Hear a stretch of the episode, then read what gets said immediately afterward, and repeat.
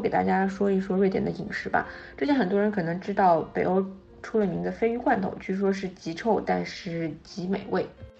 但是很遗憾啊，C C 在那边生活的时候并没有买过。原因是什么呢？因为这个罐头它味道非常的重，如果在室内吃，它是非要被罚款的。大家如果要尝试的话，记得要在室外吃，并且在室外吃掉，不然带到房间吃可能会被罚钱。而且瑞典当地人可能不是很爱吃鲱鱼罐头。C C 当时有问过，呃，在瑞典的同学，然后他们平时其实不太会吃这个。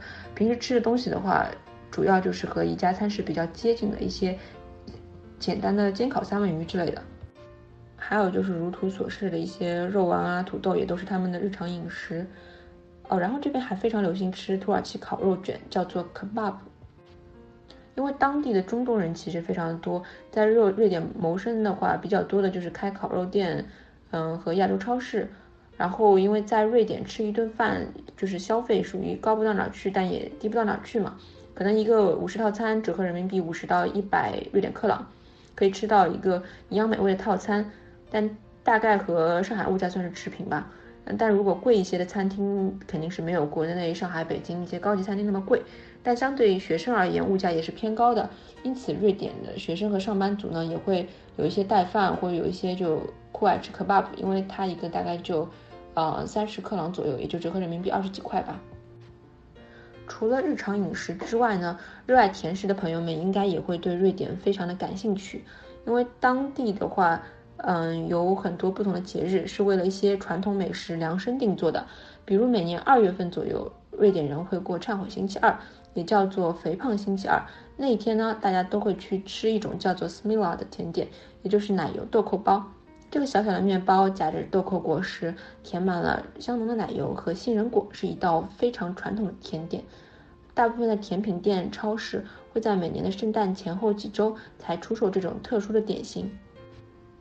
每年的三月二十五日呢，则是华夫饼日。在瑞典人看来，这一天被当成了冬天就要结束、春天即将到来的日子。人们习惯吃着华夫饼早餐或是下午茶，期盼着温暖春天的到来。每年的八九月份呢，则是小龙虾季节。当春天气转暖，连夜晚也变得温暖的时候，瑞典人就扎堆的开始了小龙虾盛宴。然后到了十月份的话，就是肉桂面包节了。因为瑞典人太爱他们的肉桂面包了，以至于他们会为肉桂面包制定了一天的庆祝节日，也就是每年的十月四日。肉桂卷呢是用肉桂粉、糖加上面粉来制作的甜点，平时也可以吃。而肉桂卷是全民全天候的垄断性点心，也是西西刚刚来到瑞典时候就是第一个尝试的瑞典点心。它和那个奶油豆蔻卷都是瑞典人的最爱，平时也可以吃。然后据说一个瑞典人平均一年要吃到三百十六个肉桂卷，是不是真的非常夸张呢？然后每年的十二月十三日则是瑞典的传统节日圣露西亚节，每年的这个节日瑞典人则会吃藏红花面包，也是当地一种常见的点心。那么由此看来，瑞典人是非常有仪式感的。然后，如果大家呃疫情之后有有幸来到北欧的话，在这里正好偶遇一些节日，可以入乡随俗，尝尝一些当地的季节风味。当然，像肉桂面包和热豆蔻面包是一年四季都有的美味。还有一种绿色或者粉色外皮的公主蛋糕，也是当地的特色。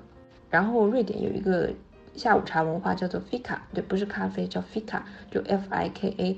是因为他们一般就是工作一段时间或者学习一段时间，就会随时跟朋友说，哎，我们吃个 fika 吧。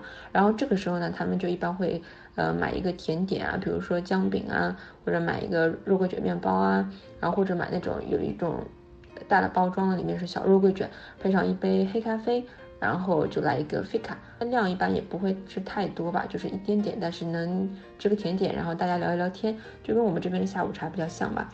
如果大家之后去到的话，也会嗯感受到这一点当地的费卡文化。